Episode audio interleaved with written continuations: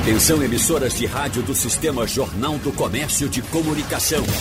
No ar, debate em rede. Participe! Rádio Jornal na internet. www.radiojornal.com.br O Brasil praticamente dobrou em um ano apenas o número de armas registradas em posse de cidadãos ao mesmo tempo em que as mortes violentas cresceram a despeito do maior isolamento social durante a pandemia.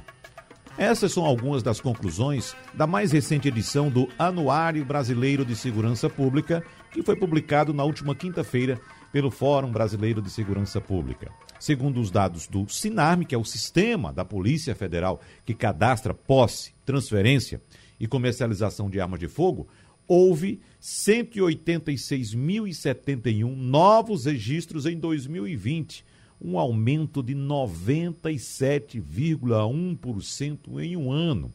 A maioria desses registros é de cidadãos privados.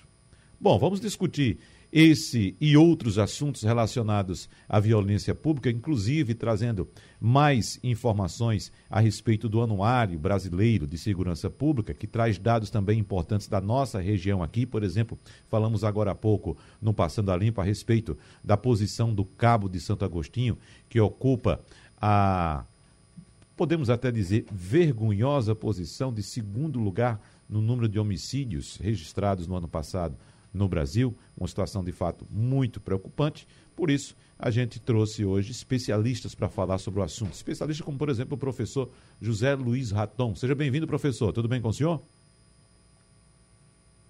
É, bom dia. Bom dia a todos os ouvintes. É, tudo bem, quer dizer, tudo bem um pouco retórico nesse caso, né? Com números dessa natureza, a gente percebe que o país precisa mais uma vez se debruçar sobre a questão é, da violência e das formas efetivas e respeitosas à lei de controle da, da violência.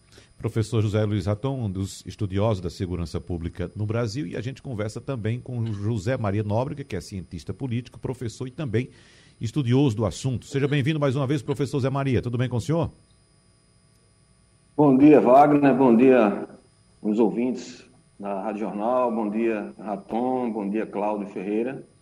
É uma satisfação muito grande estar aqui com vocês para debater um assunto tão importante e delicado. E comigo está tudo bem, Wagner. Graças a Deus está tudo bem, apesar de todas essas notícias, não só da violência, mas da nossa economia, da nossa política não serem as melhores. Uhum. Comigo está tudo bem. E o senhor está no interior da Paraíba, né, professor? É, estou aqui em Campina Grande, né? Já faz 10 anos, né?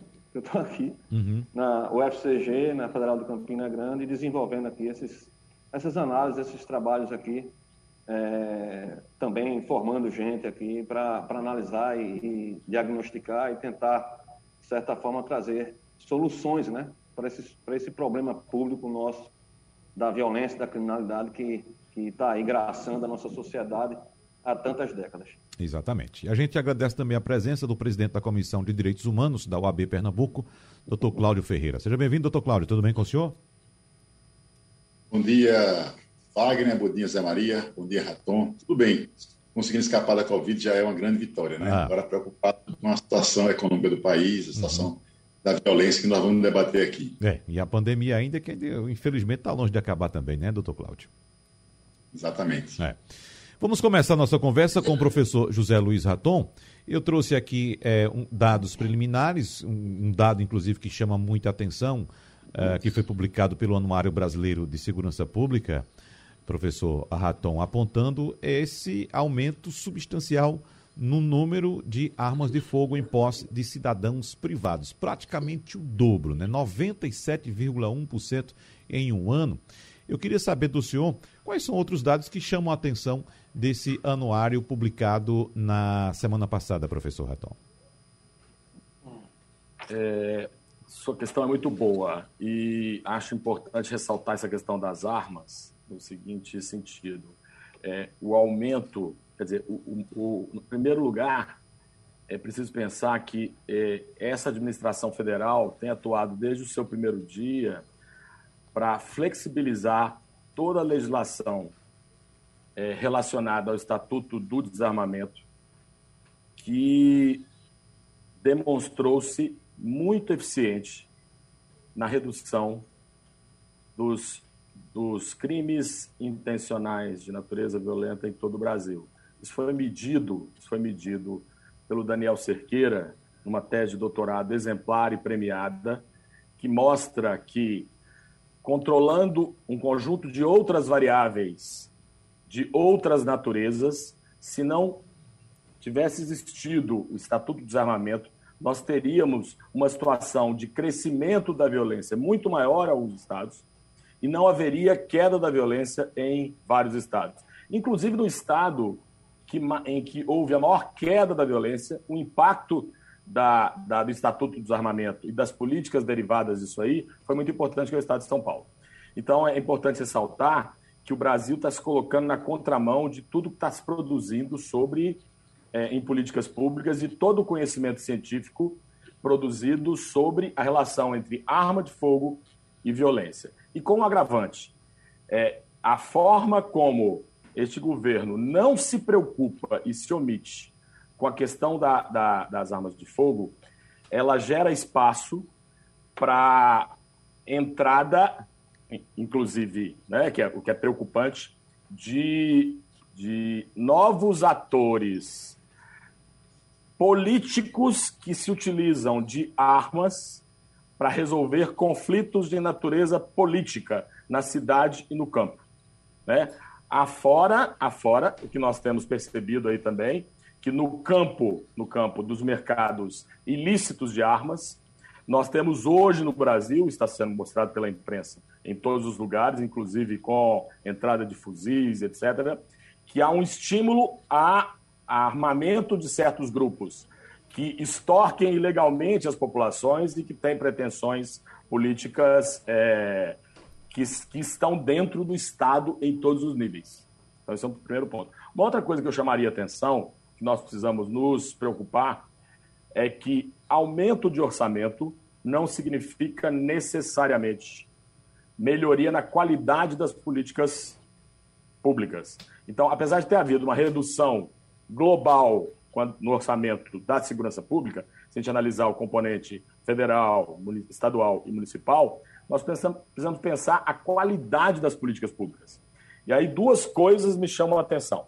Por um lado, é a ausência, ausência de políticas públicas de prevenção da violência em todos os níveis, avaliadas, que possam ser avaliadas, que possam efetivamente se dirigir a grupos específicos, que trabalhem a reinserção social dos egressos, que nas comunidades tenham capilaridade e enraizamento.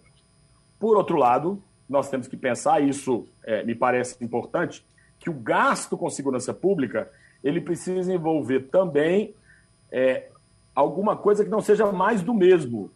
As polícias precisam se debruçar sobre as suas práticas e repensar suas práticas. Porque não basta um aumento de orçamento para as polícias para que o trabalho da polícia seja mais eficiente. É preciso repensar a capacidade dissuasória e as formas legais de capacidade dissuasória, o controle da violência policial, controle da violência policial letal e não letal, e formas de uso da inteligência que possam ir além da mera escuta, né? Porque a inteligência virou escuta no Brasil.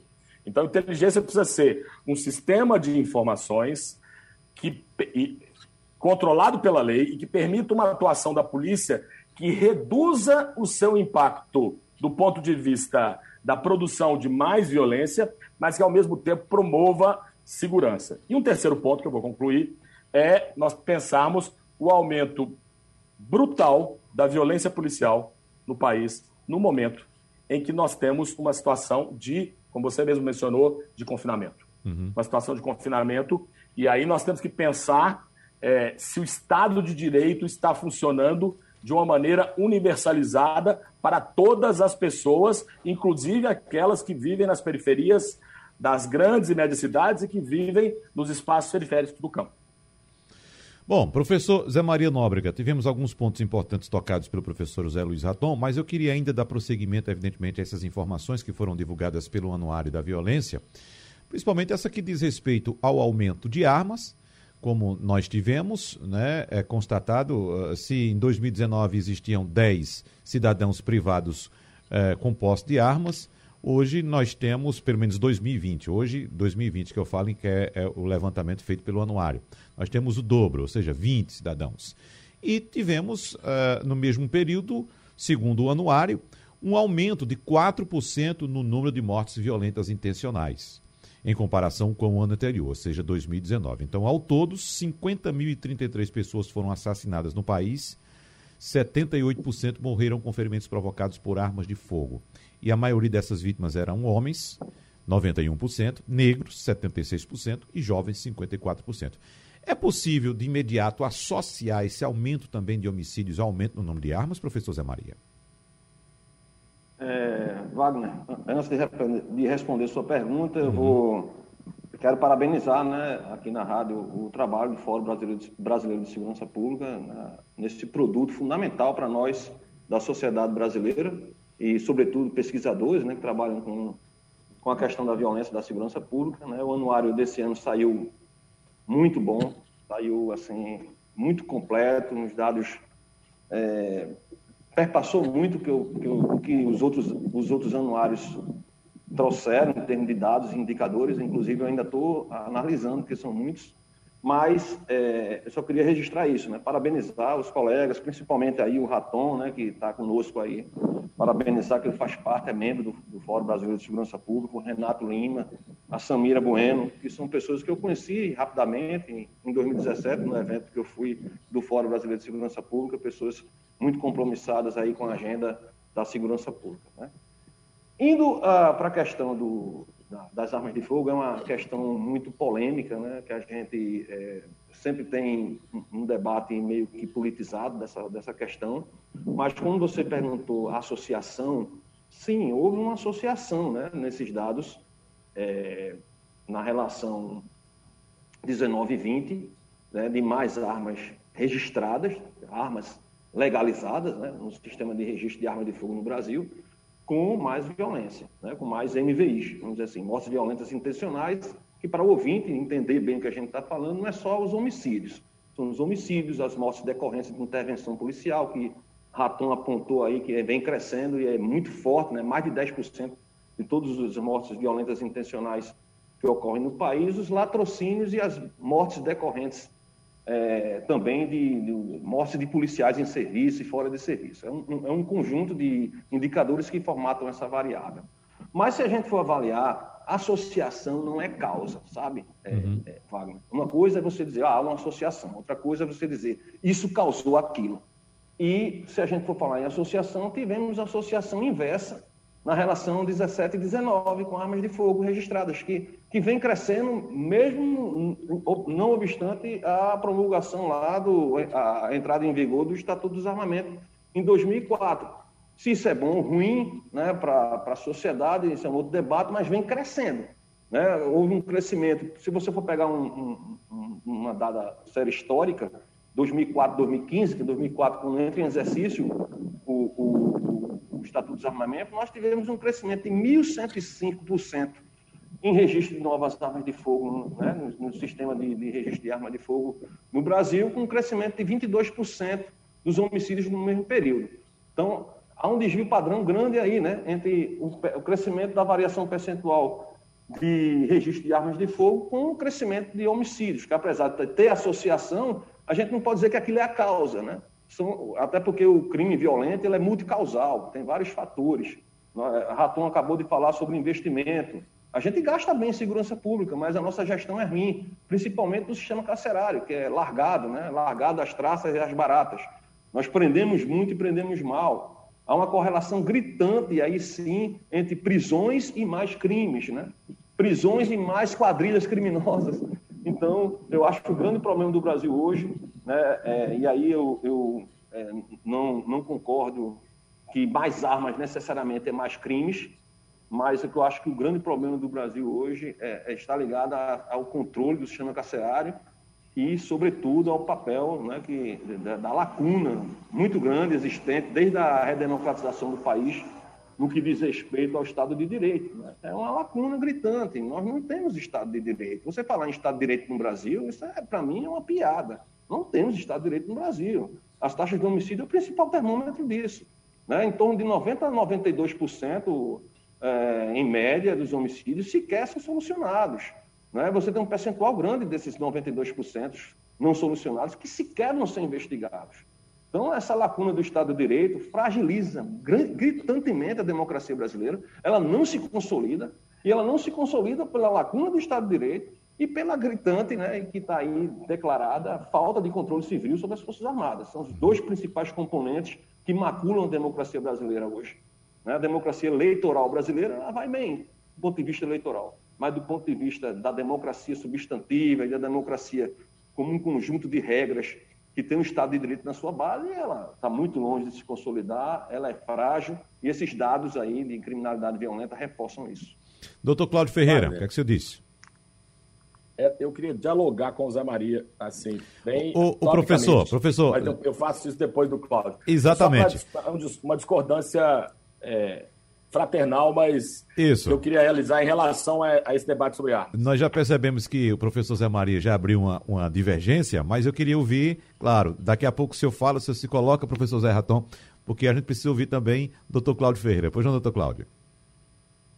Veja, Wagner, nessa questão, eu acho que tem que se compreender esse momento de, de arma, de concessão de armas legais, autorização de utilização de armas legalmente, dentro do conjunto da política de segurança pública que, é, e do esvaziamento do Estatuto dos Armamentos. Por exemplo, se você pegar hoje, você raramente vê algum governo de Estado ou mesmo a União com política de apreensão de armas.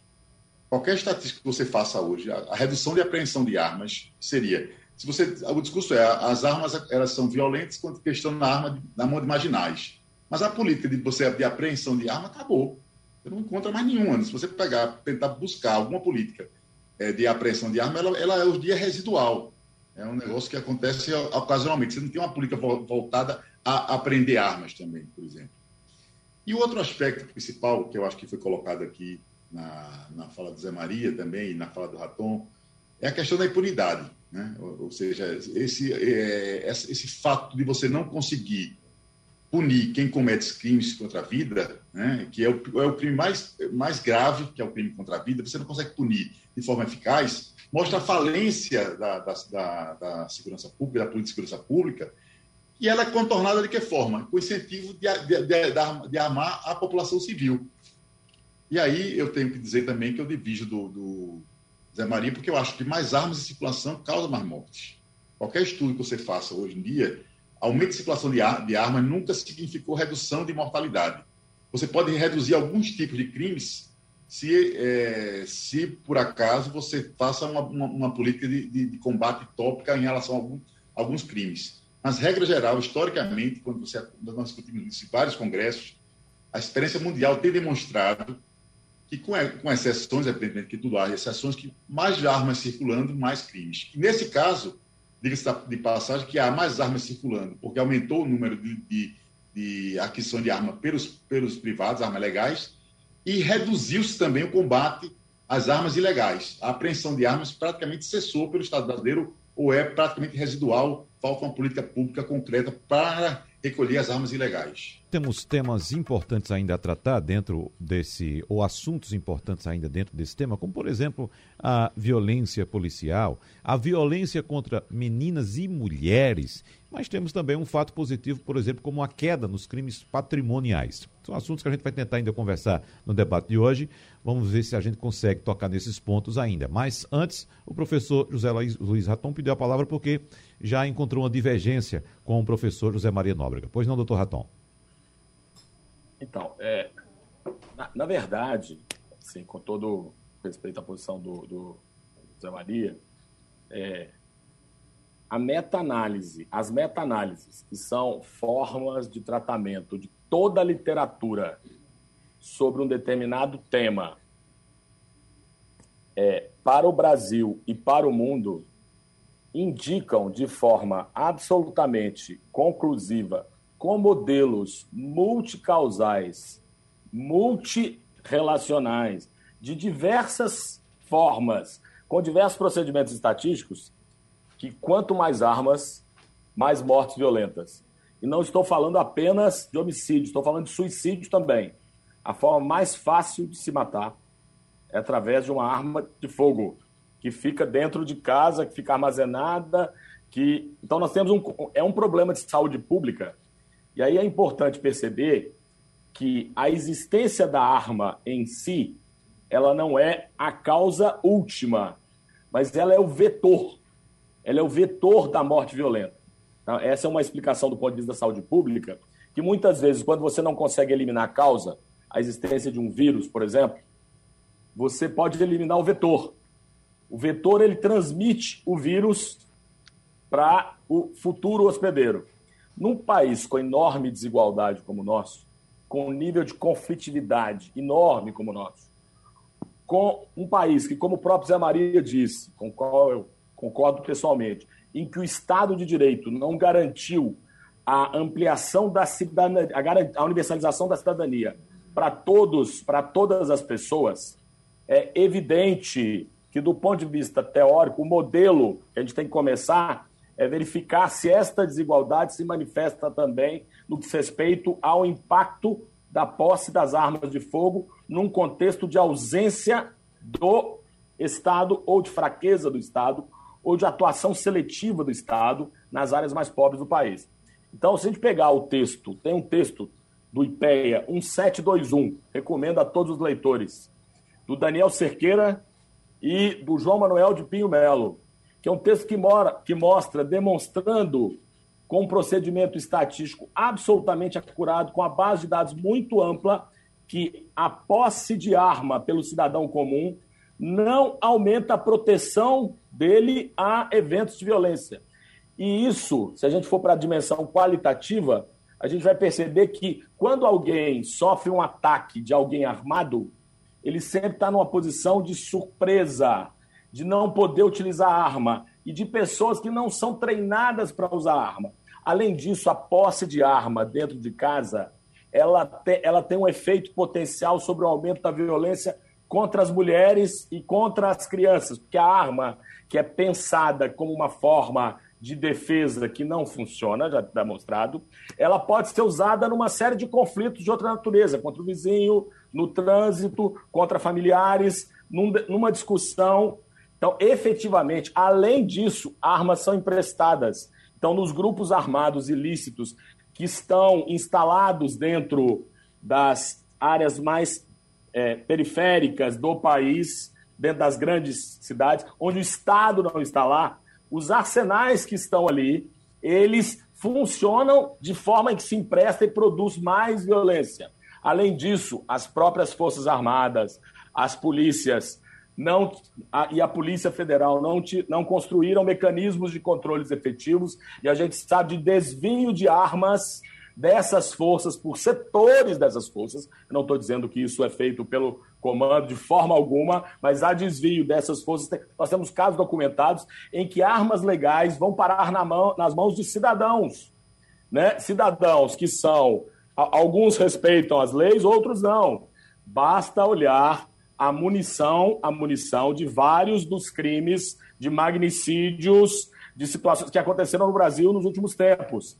Nós temos que pensar que o aumento do estoque de circulação de armas de fogo aumenta a chance delas serem utilizadas. Esses clubes de caçadores e atiradores vêm sistematicamente sendo um espaço de compra de armas que não tem motivação relacionada a colecionador ou atirador em clubes de tiros e tem uma, um efeito de deslocamento para outras áreas. Então, nós temos um conjunto de argumentos aí.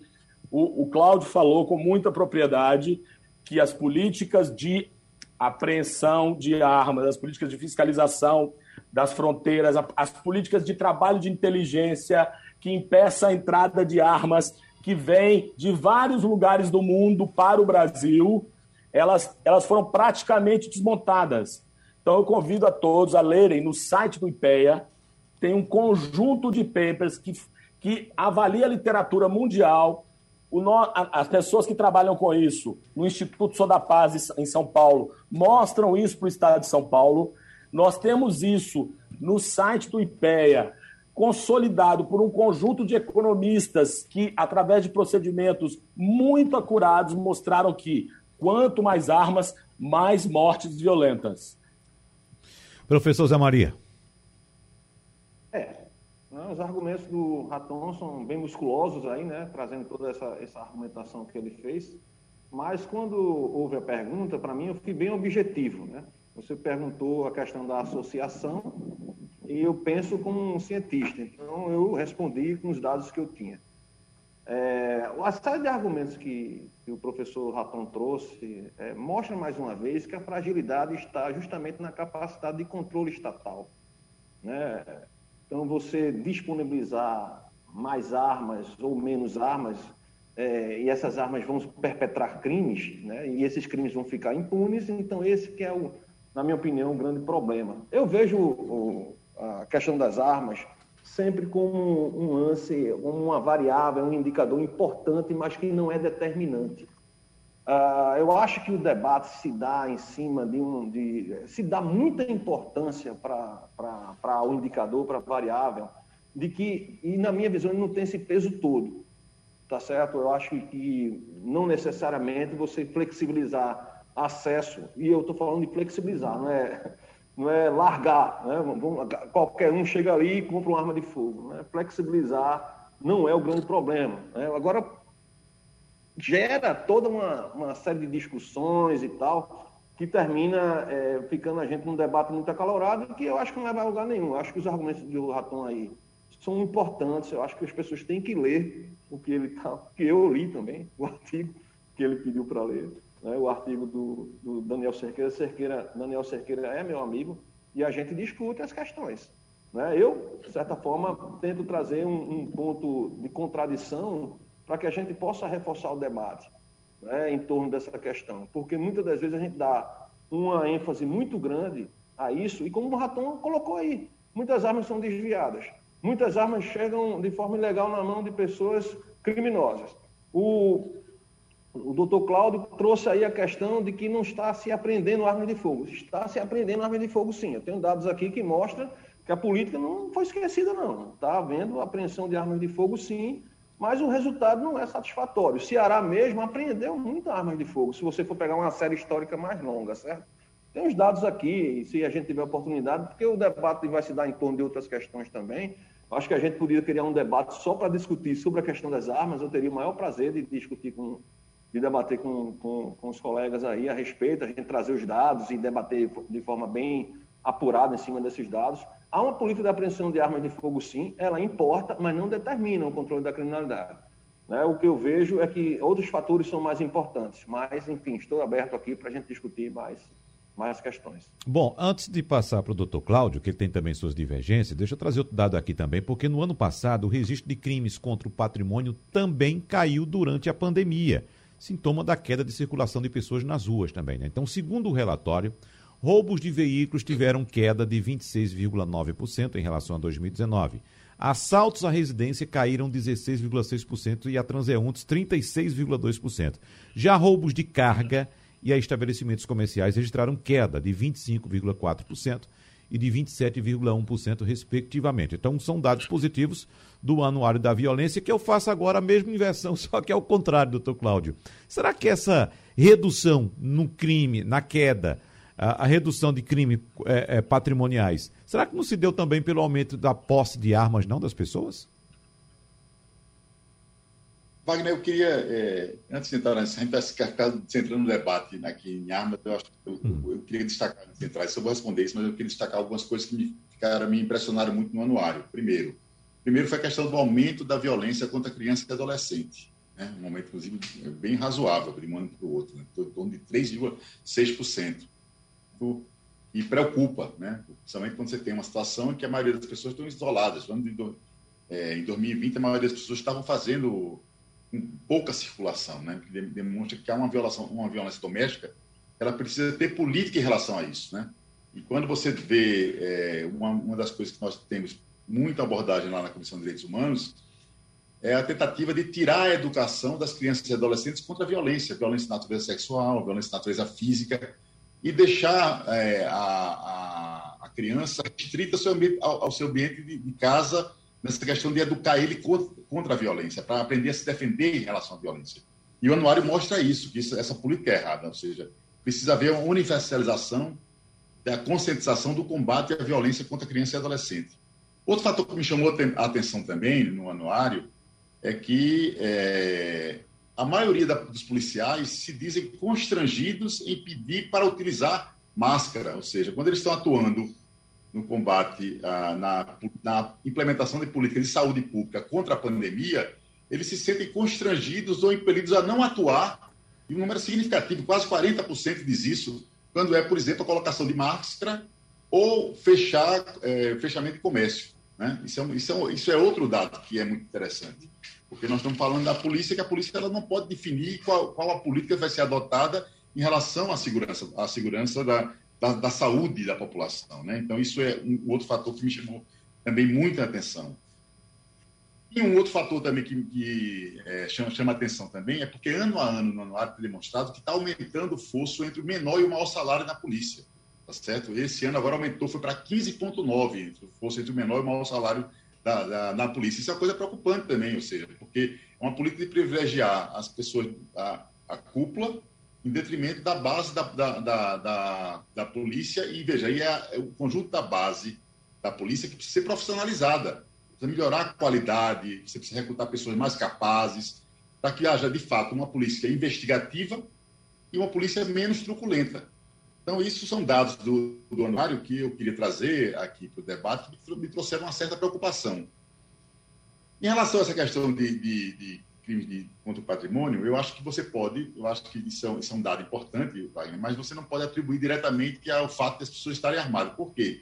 porque de fato houve menor circulação de pessoas. Né? Você está falando num período pandêmico, as pessoas ficaram mais, mais recolhidas e ficaram mais em casa, e muitos dos, dos crimes contra o patrimônio dos roubos são feitos na ausência das pessoas quando as pessoas estão estão em casa, não é em situação de confronto direto. Porque se fossem as armas que tivessem evitado, você teria, teria tido situação de confrontos e aumento de situação de confrontos que não ocorreram, entendeu? Então isso aí precisa ser algo estudado, mas isso pode ser, com certeza, é, decorrência dessa, de, desse fato do ano que foi analisado, foi o ano que a gente teve no auge da pandemia no país. No ano passado, o número de mortos em intervenções da polícia chegou a 6.416 pessoas, uma ligeira alta, de 0,3% em relação a 2019.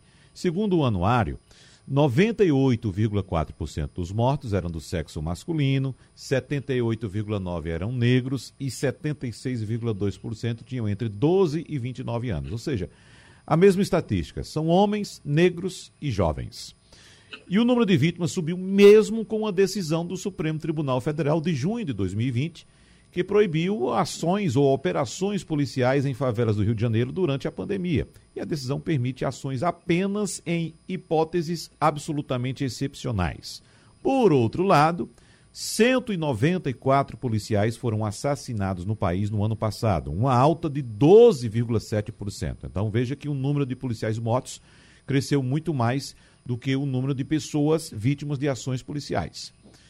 Policiais mortos, o número aumentou em 12,7% e o número de mortos em intervenções da polícia foi de 0,3%. Então, o relatório aponta que 62,7% desses policiais eram negros, 98,4% homens e 58,9% tinham entre 30 e 49 anos. Além disso, 72% dos policiais foram mortos durante o horário de folga. O que é que isso quer dizer? Bom, vou colocar esses dados também para os professores analisarem e trazer também um parêntese aqui, que foi aquela ação do governo de São Paulo de introduzir uma câmera no uniforme do policial que registra toda a ação do policial. E, inclusive, após a adoção dessa câmera, como sabemos, caiu a zero o número de mortos nas operações policiais. Começando pelo professor José Luiz Raton, analisando esses números. É, é, Wagner, então essa é uma questão muito importante, a gente tem que tratá-la com muito cuidado. É, esses dados nacionais, eles precisam ser desagregados. Né? E a desagregação desses dados mostra que o problema da violência policial no Brasil, ele é um problema do país, de cada, cada unidade da federação, mas ele é um problema que é maior em alguns estados do que outros. Tem quatro estados que se destacam nisso há muitos anos, se a gente pegar uma série histórica. que são Rio de Janeiro, São Paulo, Bahia e Pará.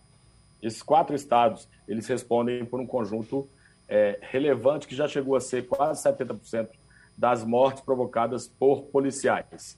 O que significa que nesses estados, os mecanismos de controle da atividade policial seguramente são mais frouxos do que em outros estados. Ou que existe um nível de, é, de descontrole, mesmo que existam mecanismos institucionalizados formalmente, da parte de setores das polícias em geral. Então, isso é um primeiro, é um primeiro ponto. Segundo ponto, que se a gente for analisar em termos de municípios, a gente vai perceber que cerca de 55%, segundo os dados do anuário, né, 55% das mortes provocadas por policiais no Brasil ocorreu em 50 cidades. Em 50 dos mais de 5.500 municípios. Então, que efetivamente, quando a gente faz isso, a gente consegue localizar, identificar perfis de atuação policial e, for, e obviamente, isso enseja a possibilidade de pensar mecanismos de controle da atividade policial. Né? E eu estou falando, eu não estou dizendo que as polícias, né, de uma forma geral, estão produzindo essa morte violenta. Mas, por outro lado, eu não posso dizer que não exista nas polícias brasileiras mecanismos que são, no mínimo, de tolerância com a possibilidade de provocar a morte de um cidadão. E eu estou falando cidadão, todas as pessoas são cidadãos. Né? E a polícia, ela é a instância nas democracias que tem o direito de usar a força em situações previstas pela lei. Só que em situações previstas pela lei, como você bem mencionou. E aí, um outro ponto importante que a gente precisa dizer é que é, o aumento da morte de policiais, a gente precisa levantar hipóteses sobre isso, pode ser decorrente do aumento da exposição de policiais em, situação, em situações de operações proibidas pelo próprio Supremo Tribunal Federal. Nós temos que desagregar os dados e olhar nos dados aonde que esses policiais e quando esses policiais morreram.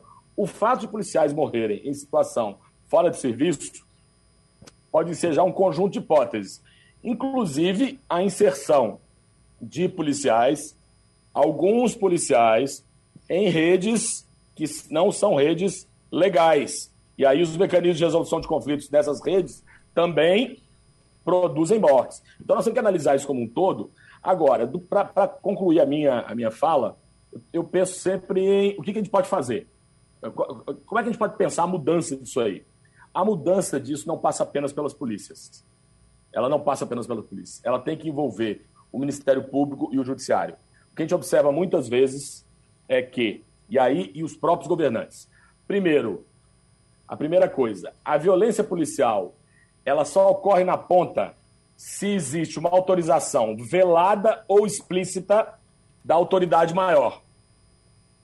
Muitas vezes, em muitas situações. Ou seja, quando a autoridade maior estabelece mecanismos claros e uma fala clara de que não será tolerada a violência policial, nas, em situações em que a polícia não deve usar a força de forma proporcional, isso diminui a violência policial, está colocado de forma muito clara.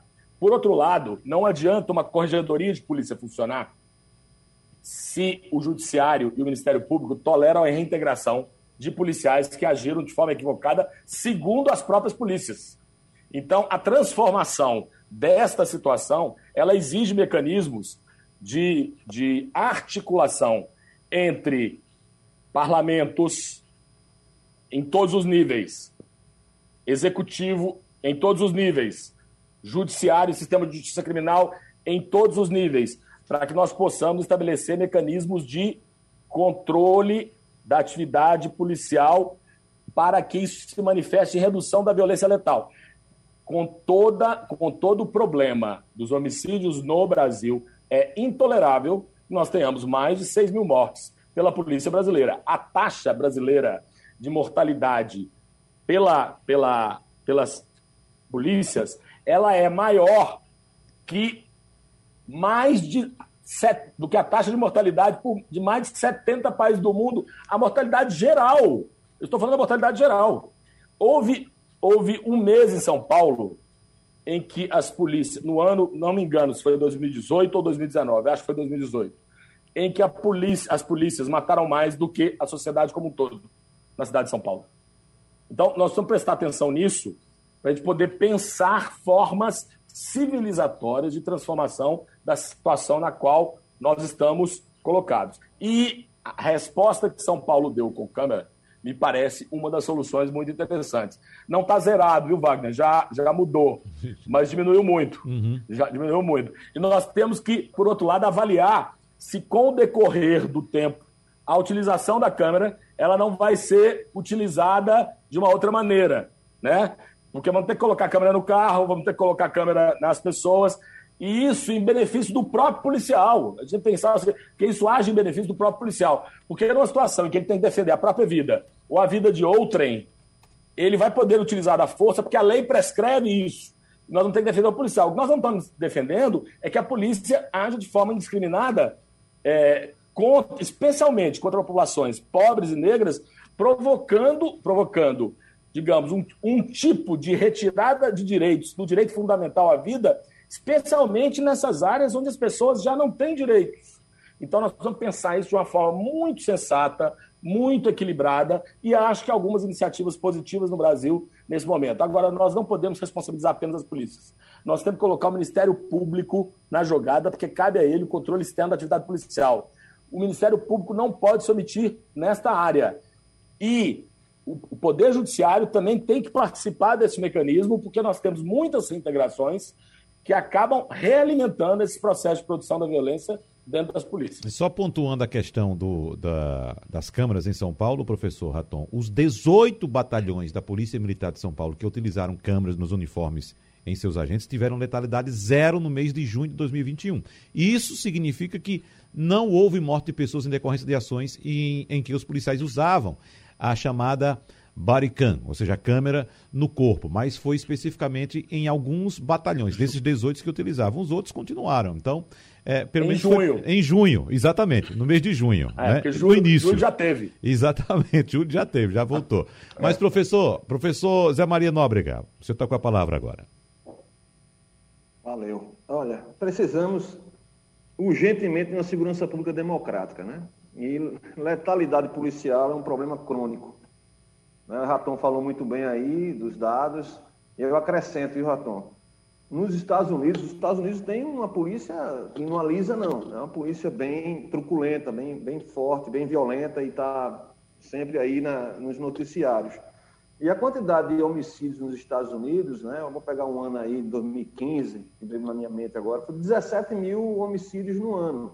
Os Estados Unidos têm 50 estados e 350 mil, 350 milhões de habitantes, vamos dizer assim, a taxa dá em torno de 5 homicídios por 100 mil habitantes.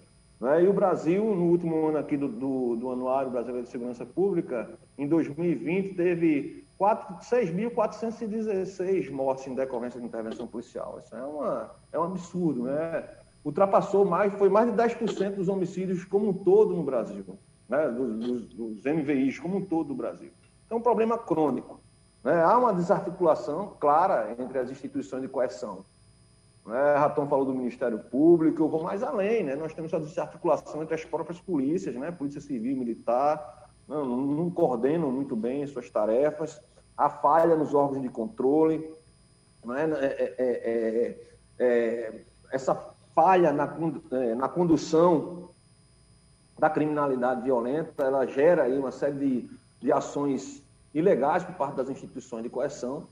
Eu acho que a Câmara, ela está gerando a contabilidade, está né? gerando a contabilidade, pelo menos a princípio, né, Raton? Não sei se no decorrer da, do, da política isso vai permanecer, mas se, se você tem um mês que zerou né, a letalidade, então você está tá gerando um certo contabilidade, não sei se tipo pressão, mas enfim, nós temos aí um, um problema crônico né, de, de, uma cultura policial muito truculenta ainda, muito é, longe dos princípios da democracia contemporânea. Isso fragiliza muito né, a condução da segurança pública e nós precisamos urgentemente reduzir esse dado. Se você pegar os dados aqui do, do Anuário Brasileiro de Segurança Pública, né, entre 2013 e 2020, praticamente triplicou os números, né? Em 2013, esse dado de é, mortes decorrentes de, intervenção policial, de intervenções policiais no Brasil foi de 2.212 mortes dessa natureza. Né? E foi crescendo de forma linear e contínua. 2014, 3.146 e assim sucessivamente. Né? Até você chegar em 2020 com um dado de 6.416. Se você somar tudo isso aí, né, vai dar mais de 30 mil pessoas que foram mortas decorrência de intervenção policial. É muita coisa.